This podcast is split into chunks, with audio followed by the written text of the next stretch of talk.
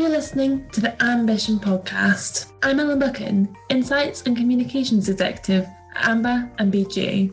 It is estimated that in the next decade, 70% of business and institutions will be powered by AI. I was therefore excited to speak to Sudhi Sinha, who's the author of Reimagining Businesses with AI, so he could tell us about what the jobs of the future might look like, how to prepare for them, and how AI will impact our day to day lives in the near future. Here's that conversation. Thank you so much for being on the podcast today. Can you tell me a little bit about yourself and your career, please? Thank you for having me, Ellen, on this podcast. Uh, my name is Sudhi. I presently work at UL, Underwriters Laboratories uh, in the ecosystems and new service development space. And I've been working in the technology space for more than 24 years now. And really glad to be here. You recently co authored a book, Reimagining Businesses with AI. Can you tell me a little bit about the book and some of the key themes? Sure, Ellen. So, as we know, that AI is taking over our world in uh, every possible way. It's touching our lives every day, it's touching every aspect of our businesses, and the impact of AI is only going to increase. The idea behind writing this book was uh, to be a helpful guide for business leaders in how to think about AI, how to understand uh, AI, and discover different kinds of use cases and applications which might be useful for their businesses. So it's to help different kinds of business leaders, uh, transformation change agents, and uh, policy leaders to think more broadly about how AI is going to impact our lives, our businesses, uh, is going to change the world, have a deep impact, and what can they do about it, take advantage of it. So that's really the purpose and theme behind this book. Uh, we felt that um, the world needs a little bit more education. AI is considered as a very technical topic, and it is, right, in many ways. Uh, but it also has a lot of business implications, has a lot of social implications, people implications, and we wanted to highlight those in addition to the technology dimensions as well. So the book describes the implementation of AI in many industries and sectors. Um, and I was just wondering if there was any particular area that you were kind of the most excited about AI being used. Well, you know, I'm, I'm super excited about AI in many, many areas, right? So, uh, in the book, as you have probably seen, we have touched on eight different industry sectors um, healthcare is one where AI is going to have a very profound impact. In fact, it already is having because um, AI will uh, help us with uh, diagnostics, with drug discovery, with uh, remote medicines, and um, addressing all kinds of healthcare issues that are coming up and are going to impact us uh, in the future. Uh, healthcare is very important. The recent pandemic has uh, further increased the focus on healthcare and how it relates uh, not only to human lives but also to the economy and uh, well-being of societies right? So healthcare is definitely very interesting exciting uh, a big focus area and we see ai playing a big role. Travel and transportation is also being impacted by ai in a big way we have all heard about autonomous driving, even though there's a big debate about autonomous driving coming and uh, when is it going to happen, right? Fully autonomous vehicles, uh, whether it's another five years, 10 years, or longer, doesn't really matter. There are elements of uh, autonomy which we can see in our different kinds of transportation already. And it's increasing by the day with the focus on decarbonization, electrification, and the autonomy coming into the uh, transportation space, uh, it's going to be a new mobility world. And not only it's uh, mobility as an independent industry, but as an integrated element of how we live, how we work, where we work, uh, and all of those different dimensions. So that's another big area. AI we see mm, being hugely influential in retail. Uh, we already see all kinds of analytics around customer, their buying behavior, the products, the way things are designed, the whole supply chain, how it's managed, even stores like uh, Amazon Go, uh, this frictionless stores. Uh, if you look at it, uh, it, it's it's very fancy and a lot of technology laden stores uh, creates amazing experiences for people who come in them. But it also significantly simplifies, streamlines, and um, optimizes the back end supply chain processes. So retail uh, is another area where we see huge uh, impact of AI. Uh, financial services. Uh, financial services has been uh, one of the early adopters of AI already, uh, and in different dimensions. Whether you're in banking, whether you're in insurance, we use AI today already for underwriting. So all kinds of AI applications are there. I think in uh, buildings uh, is an area where we haven't seen AI as much yet, but we are starting to see applications of AI. Uh, and um, that I think will be uh, quite exciting as well. In fact, my co author, uh, uh, Khalid Al Huraimel, he is the CEO of this company, BEEAH in Middle East, and they are one of the environment and sustainability giants. he's constructing a new headquarter for BEEAH, which is going to be a super AI, laden AI enriched building. You know, there are uh, in the built environment, we see AI coming in. We also see uh, AI coming into citizen and government services. We see it in smart cities. So we see AI everywhere, and we will continue to see the implementation of AI in all kinds of places. Yeah, I've seen the Amazon supermarkets where you can just walk out and it knows exactly what you've taken and it knows exactly how to charge you. It's amazing. So we've talked about how AI kind of touches on all areas of our lives and will continue to do so and in more significant ways. But there are ethical challenges surrounding AI, and it always seems to be in the news with reports of AI being racist or sexist. And I was just wondering how organizations can ensure that the AI they implement is ethical. Well, you know, uh, it's a great question you ask, Ellen. Um, there's absolutely a lot of dialogue and debate uh, going in this space around ethics and privacy as it relates to AI and more broadly digital technologies. The issue is actually not with the technology. The issue is not really an AI issue uh, or a technology issue.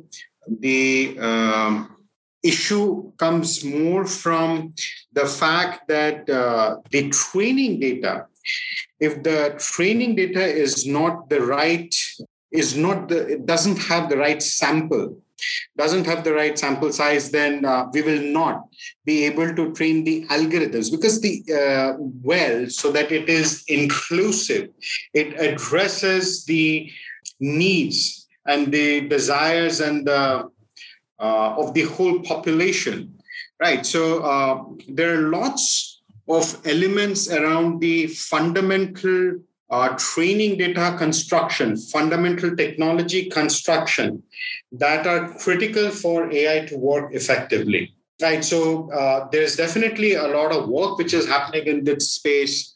And, um, you know, we will continue to see more new standards, more new policies, more new practices uh, being developed and being popularized um, which will try to address issues around privacy, issues around ethics. The ethics is a complicated issue because uh, you have to look at inclusiveness, you have to look at uh, ensuring that there are no digital divides right so there are a lot of those elements which uh, come into play uh, also that people are not denied any kind of access to services or access to uh, benefits or access to products and access to capabilities be it in healthcare be it in retail be it in financial services transportation whichever dimension of our life right? So we need to be able to uh, get everybody involved and included. And the issue again is not technology. It's all about uh, is all about how we use data how we train data and how we manage data.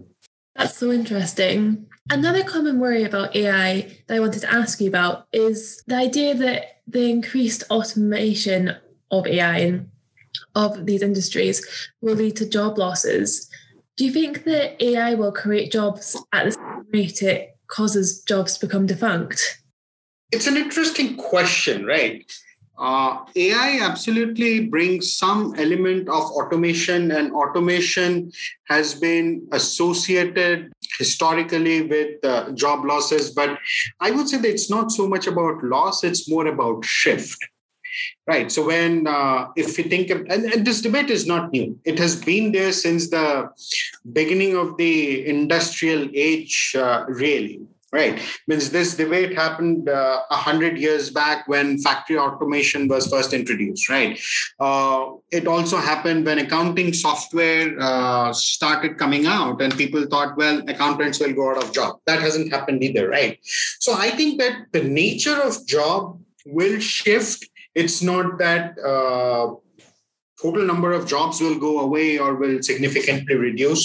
Uh, new functions new work streams will get created and we will have to train and equip ourselves uh, to be able to meet those right? To be able to uh, be suitable for that job market for that environment. So i think it's uh, something interesting to keep a watch on that instead of worrying about that i'm going to lose my job i think the question to ask there would be how do i train myself for this new world order which is coming we have to keep in mind that any of these changes and shifts don't happen overnight.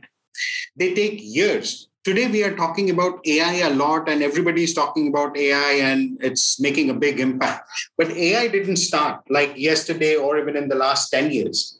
AI has been in the works for more than 70 years now right when the first research initiative in the dartmouth college started. Now for the first 50 years or so it was largely in the academic space and also it bled into the defense industry uh, quite a bit. And now in the last 10 years or so it has become more mainstream in the consumer space and is increasingly getting into the industrial space. So that's a dimension that we have to keep in mind that shifts happen over time and we get enough time to prepare ourselves. Now acquiring new skills is always hard. We just need to prepare for it. The other thing to keep in mind is uh, ai is not a magic potion that is going to solve everything. Ai is uh, fundamentally a branch of mathematics or statistics uh, more precisely, and it's at the intersection of statistics and computer sciences and data technologies. Right. So this whole decision sciences space it requires people to have deep domain knowledge wherever it gets applied. In that situation, people who really develop deeper understanding of the business domain uh, understand the society, the economics, the underlying behavior of why things work the way they work they always have and will continue to have a lot of relevance so i would say that it's a shift it's not a loss what skills do you think that leaders entering industry should be learning to succeed in an ai driven workplace Great question. Um, and actually, we go uh, quite a bit about that in the book as well. So there are a few fundamental skills which are critical, and those are critical uh, for business leaders or aspiring business leaders in order to be successful. First and foremost, understanding the business fundamentals from value creation to value capture right? How uh, economics work and how money moves and how you can participate in that economic activity and create uh, an economic engine for your business. So understanding the flow of money the uh, flow of wealth, value creation, and value capture, that's something fundamental. Uh, and I think everybody should have it, whether you are interested in AI or more broadly in business. The second very important skill, in my opinion, is having a good understanding and grounding on strategy. Right. So, strategy is all about figuring out where to play and how to win. Now, AI is a tool that you can apply in order to be successful in your endeavors. But AI is not going to create the strategy for you. AI can help you reach the strategy. AI can also help you simulate the outcome of a or potential outcomes of a strategy right and can actually create some very very rich insights based on all kinds of black swan events and other types of influences but ai is not a substitute for good uh, background, good homework, and uh, deep thinking on the strategy. Having good people skills is important because end of the day we need to understand people, we need to work with people, and we need to motivate people. Having a fundamental grounding on technology, especially uh, what's data, what's good data, uh, what are the different types of analytics, because AI is all about analytics, really, right? So, what are the different types of analytics? How to distinguish between good analytics and bad analytics? There are uh, multiple different types of algorithms, right? Finding out which algorithms are suited for which type of a problem statement, right? So, having a general analytical mind, having a good technical understanding of the different choices, options, and possibilities, being uh, rooted into the fundamentals of strategy, and having a solid understanding of business fundamentals, especially from economics and finance. Uh, I think those are critical skills. And then, depending on whichever domain you get into, there are uh, nuances of that domain, whether it's in whichever industry you get into, whether it is retail, whether it is construction, whether it is transportation or financial services, they all require some different types of skills and understanding, and uh, acquiring those are helpful. I think what's fundamentally important is not to think of AI as a out of the world creation. It is important to think of AI as a capability that today we can apply in solving big complex problems. Not every problem is uh, suited well for AI. Right. So, un- making that distinction, understanding those differences is critical. You've talked about lots of different sectors, but obviously we're firmly seated in the education one. And I was wondering how, in particular, you think that education and um, specifically postgraduate management education will be transformed by AI in future. In the education sector, AI is going to play a role in many different ways. One, there are concepts of gamification, uh, the neuroscience of play, uh, you know, combined with some uh, techniques around natural language processing, uh, maybe even some image perception, reasoning systems, and knowledge based systems, which are all different disciplines of AI. So, AI is a fairly broad topic. Machine learning is one of the disciplines of AI, as are some of these other ones that I talked about, right? So, I think oh, a lot of those capabilities, one will help make education become more immersive and also become education more personalized uh, in that way, the impact and the effectiveness of education will be significantly high. So that's one big difference uh, that we see uh, happening. Second is uh, it starts from personalization, but it, it goes actually a lot beyond uh, that as well. Learning is not an event, learning is a process which comprises of millions of micro events. And each individual, we learn in very different ways. And the way we learn, the medium, the technique, uh, when all kinds of things change over time based on the experiences that we get, based on the stimuli that we receive from the environment, right? So AI can help synthesize all of those micro moments and those micro experiences to stitch together uh, uh, a narrative by each individual that this is why a person learns and is able to apply that learning in a way that she or he does. Like if I go 10 years back in history, I would have never said that I would be writing books. Writing books has today become a way for me to internalize my own learning, right? And this is my third book, and hopefully I will do a few more. But this is something which is more recent than what used to be earlier, right? In my earlier part of life. So people change. And all of these changes, all of these experiences, all of these micro events, they are different data and AI can help sort through all of those data points and make sense out of it. So that's another big way in which AI is going to transform education. I think the third way where AI impacts education is more on the operational execution of education. Because if we look at the um, administrative processes uh, and the burdens that um, leading up to the presence or lack of effectiveness of uh, the education system to some degree, especially in the early years, in the school years, or even in the college years. Uh, we could use AI and other types of digital technologies to make the administrative processes of education, the analytics behind uh, the administration of education, a lot more efficient and uh, effective. So that's another way education will be impacted uh, by AI.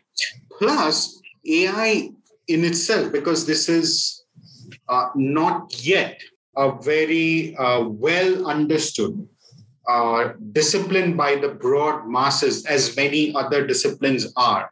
So there is a, a big gap between demand and supply, and not only for data scientists, but all different kinds of capabilities related to AI and on different levels, all different parts of the world, really. So, in such a situation, education plays a big role in uh, spreading that capability, spreading that knowledge around the world. That's another big, and this is something which has to start right from your school days, early school days and uh, continue not only through college and uh, entry into the professional life, but even uh, uh, beyond that, because learning is a continuous process, really. That's a great question, Ellen. I can agree more. But you kind of round off the podcast, I like to ask for kind of like simple, practical steps on an issue. So I was wondering what you thought were some easy steps that business leaders listening could take to ensure that they are keeping up with technology while ensuring it remains safe? Read the book. but uh, no, this this is uh, uh, jokes aside, right?